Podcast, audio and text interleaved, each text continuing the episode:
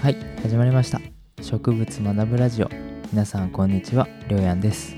この番組は植物に興味を持った私が植物の話題や疑問について雑談形式で、えー配信していく番組となっています。12月もねもう今日25日ですが残すところこの1年も1週間切っております。ほんとねえーこの6月7月だったかな植物学ぶラジオという番組を、えー作って、えーこういう風にね収録して今回が11本目になりますけどもプライベートでもね2020年はいろんなことがありました、まあ、こういう風にね植物学ぶラジオという番組も始めれて、えー少なからず聞いてくださってる方もいるということでなんかね、えー、ほんとコロナで大変だったのもあるけど自分でもね新しいこと始めれてまあ良かった総じてまあ良かったのかなとプラスに捉えております。はい。今日がねおそらく2020年の最後の配信になるかなと思うんでえー、またね聞いていただければと思います。ではねやっていきましょう。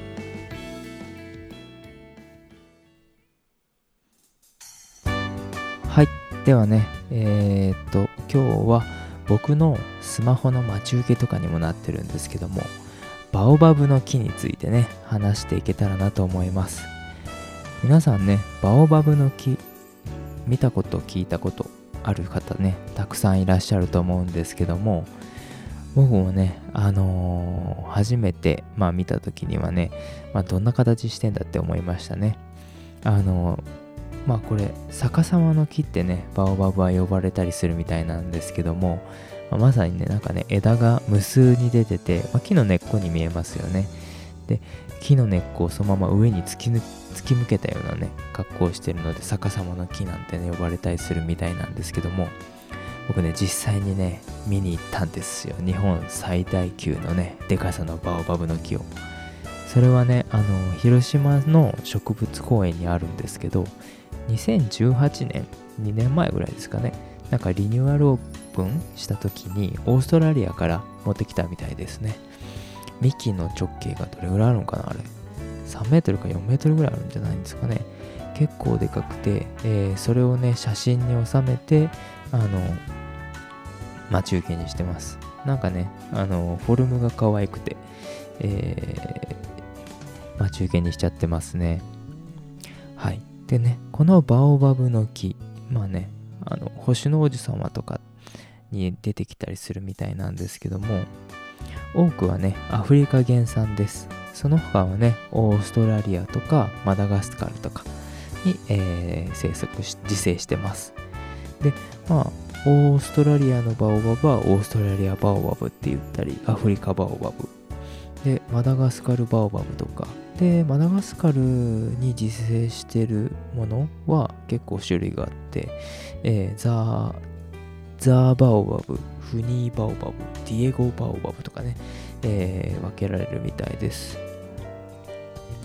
でこのバオバブなんですけども基本的にはこう寒気と雨季がはっきりしてるね、えー土地に自生してて寒気の時は、えー自分のねあのぶっとい幹の中で蓄えた水で、えーその乾燥に耐えて雨季の際にはそのね、えー幹にしっかりとね寒気に耐えるように水をね蓄えるみたいなんですけどバオバブのね、まあ、大きさにもよるけどあの幹の中にね10トンぐらいのね水をね詰め込めるんですって。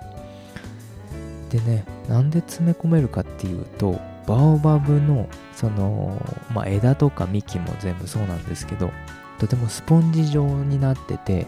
繊維質でね、あのー構成されてるみたいです。あの調べたら枝とか幹を切断してる写真があったんですけどあのー大きなね枝の断面のところにねふさふさとしたね毛がね生えてるような写真がありました。それぐらいね特徴的な繊維質が、えー見られるそうです。枝なんかね細い枝なんか折ってみると中に水分がね多くねあの含まれてるのが、まあ、滴るぐらいね水分が多く含まれてるのがねわかるような、えー写真もありました。このバオバブなんですけどもまあ、アフリカとかねオーストラリアのま先住民の生活を支えたとね言われてます。木の皮はね衣服とか袋に利用されて実は食べられて飲み水に、ね、困った時には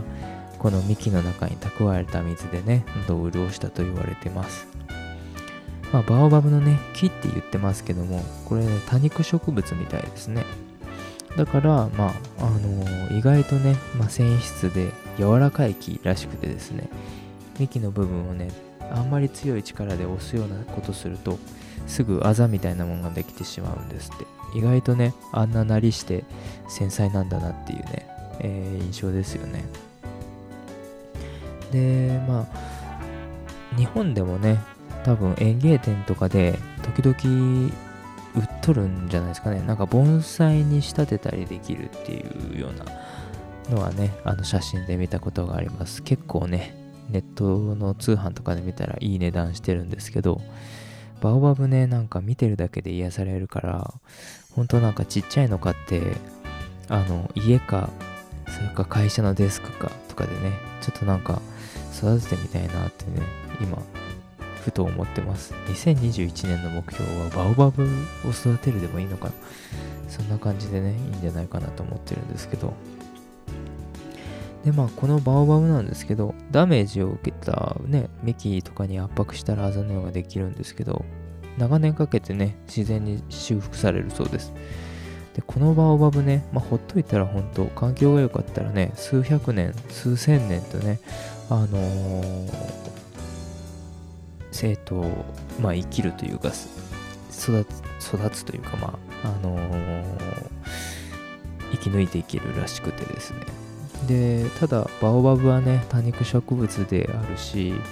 まあ年輪っていうものがないんで、えー、まあ、伐採してね大体何年ぐらい生きてるかっていうのはあのなかなか同定しづらいみたいなんですけども、えー、何だったっけ？炭素あ放射年代測定っていうのがね、測定方法があるみたいなんですけども、これだと大体の樹齢を知ることができるらしくて、もうね、あの枯れちゃってるみたいなんですけど、ジンバブエのバウアブは樹齢2500年とね、推定されたそうです。他にもね、1500年級とかね、樹齢1400年級とかね、まあ各、えー、南アフリカとか、えー、ボツワナとか、なんかいろいろね、あるみたいですね。もうね、1500年、1400年とね、生きてる木とか植物っていうのね、もう、凄まじいですよね。で、その木たちがどんな様子をね、こう、現代に変わっていく様子をどんだけね、あの、見てきたんだろうかなって思うとね、なんか不思議な気持ちになります。でね、このバオバブね、これちょっとびっくりしたんですけど、あのー、寒期になると乾燥する時期になるともう葉っぱを落とすんですね余計な体力使いたくないしまあ蒸散したりするのを防ぐためにね。ただあの葉っぱがなかったらね光合成とかどうするんだろうと思うとあの葉っぱはねバオバブにとっては必ずしも必要とないみたいでなんでかなって思ったら幹の部分でね光合成ができるんですってバオバブ。これ知らなかった。全然知らなかったんですけど。あのバオバブの幹の表皮をこうそっと剥がしてみたらあのクロロフィル葉緑素ですね。がね見えるそうですよ。これ知らんかったですね。すごくないですか？幹でねあの光合成ができるって、まあ、非常にねまあこういった特殊な形状というかまあなんというか。まあよく考えたらそうなんかね。多肉植物ですもんねバオバブね。だから、まあ言うたらね、サボテンみたいに、あの、幹がね、トゲトゲしたりしてないだけで、木の皮みたいなのが折ってあるだけで、元はね、ああいった形だったんかもしれませんよね。樹齢。それこそずっと前のバーバブは進化してって、えー、表面に木の皮をかぶったり、だけど、幹にね、クロロフィル、葉緑素をちゃんと持ってたりね、しま進化の過程でそういう風に適合していったのかな。や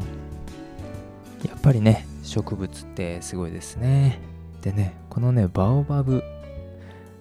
僕もね、知らんかったけど、あの、花がね、めっちゃ綺麗なんですよ。冒頭にね、あの、オーストラリアバオバブとか、アフリカバオバブとか、マダガスカルバオバブがあるっていうね、話したと思うんですけども特にねこのアフリカバオバブっていうバオバブの大きい白い花を綺麗な花を咲かすんですけども是非ねまああの例によってググってね見てもらったらいいなと思うんですけどでマダガスカルバオバブってやつの花これがね黄色と赤色でね非常にこう南国チックなねすごい大きな花を咲かせます。こいつもねめちゃめちゃ綺麗なんですけどただね花じゃないところでね僕が気になってしまったのがねあのー、マダガスカルバオバブのつぼみ。これはね緑の鞘に包まれてめっちゃ長いんですよ。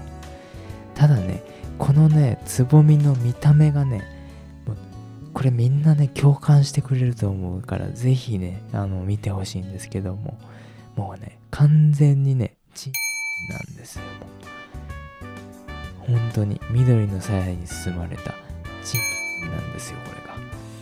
いやほんまにねこの気持ちをね誰かと共有したくて。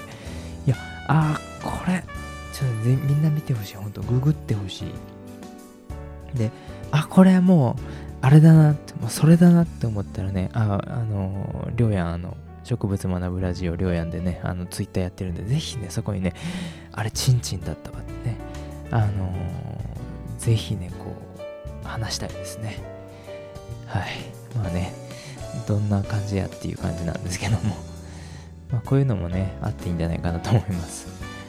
バオバブね、非常にあの可愛らしいフォルムをして、てもね、生命力のあるね、木なんでね、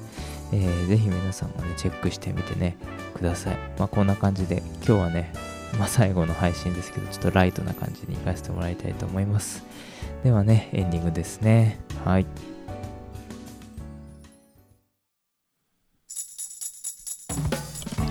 はい。えー、1年終わりますよ、皆さん。2020年がいろいろありましたね今年も。冒頭でもね話したんですけども僕もね個人的にいろいろありました。ほんと大変だった。でもねあのー、こういう風に植物学ぶラジオっていう番組を作って少なからずでも配信して誰かにね聞いてもらえてるっていう反応もいただけてねそういう意味ではとてもね幸せな一年だったんじゃないかなと思います。Twitter にね反応いただけたりだとかあの聞いてくださってる視聴回数がねあのまあアプリに出てきたりだとかねしてるのを見てると本当励みになってます。最初はね、えー、本当にね植物については僕は素人なんでねこんなんでいいんだろうかとかね思いながら今もやってるんですけどでもねあの Twitter でメッセージくれたりいいねをしてくれたりツイートしてくれたり皆さんのねあのー、一つ一つのねその反応がね今の励みになってます。これからもねまあえー、ちょっとずつでもね配信続けていけたらいいなと思いますんで2021年もねよろしくお願いします。皆さんもね、今年はいかがでしたでしょうか？コロナでね、大変だったと思います。まあね、本当思いつきでもいいからね、こういう風に僕みたいになんか始めたりだとかしてもいいかもしれんし、えー、またね、あの、この番組を聞きながらね、えー、一緒に、まあ、過ごしていけたらいいですね。今日のね、花言葉はですね、まあ、ちょっと収録日が今日クリスマスっていうことありますんでですね、ちょっとね、えー、探しました。なんかないかなって言って。ただね、あるもんですね。意外とね、あの、皆さんクリスマスフラワーってね、呼ばれる花ご存知でしょうか？メキシコ原産の花でね、赤い、真っ赤な花をしております。ボインセチアですね。こいつのね、花言葉は、えー、幸運を祈るだとか、祝福といった意味を持っております皆さんのね、えー、2021年そしてね、えーまあ、今年の最終大晦日もありますけどもねあの全て、えー、幸運を祈っています。なんかねうまいことしまらんかったような気もするんですけども、まあ、自分の中ではね、えー、もう完璧だと思ってますんで。はい。いやほんとねえー、聞いてくださってる方ありがとうございますまたねあのー、2021年も頑張ってねいきましょう大晦日でね、大晦日まではバタバタして皆さん忙しいと思うんですけどもね、本当に体だけは気をつけてね、いい年迎えてください。ではね、えー、本当にありがとうございました。また来年2021年に会いましょう。では、バイバイ。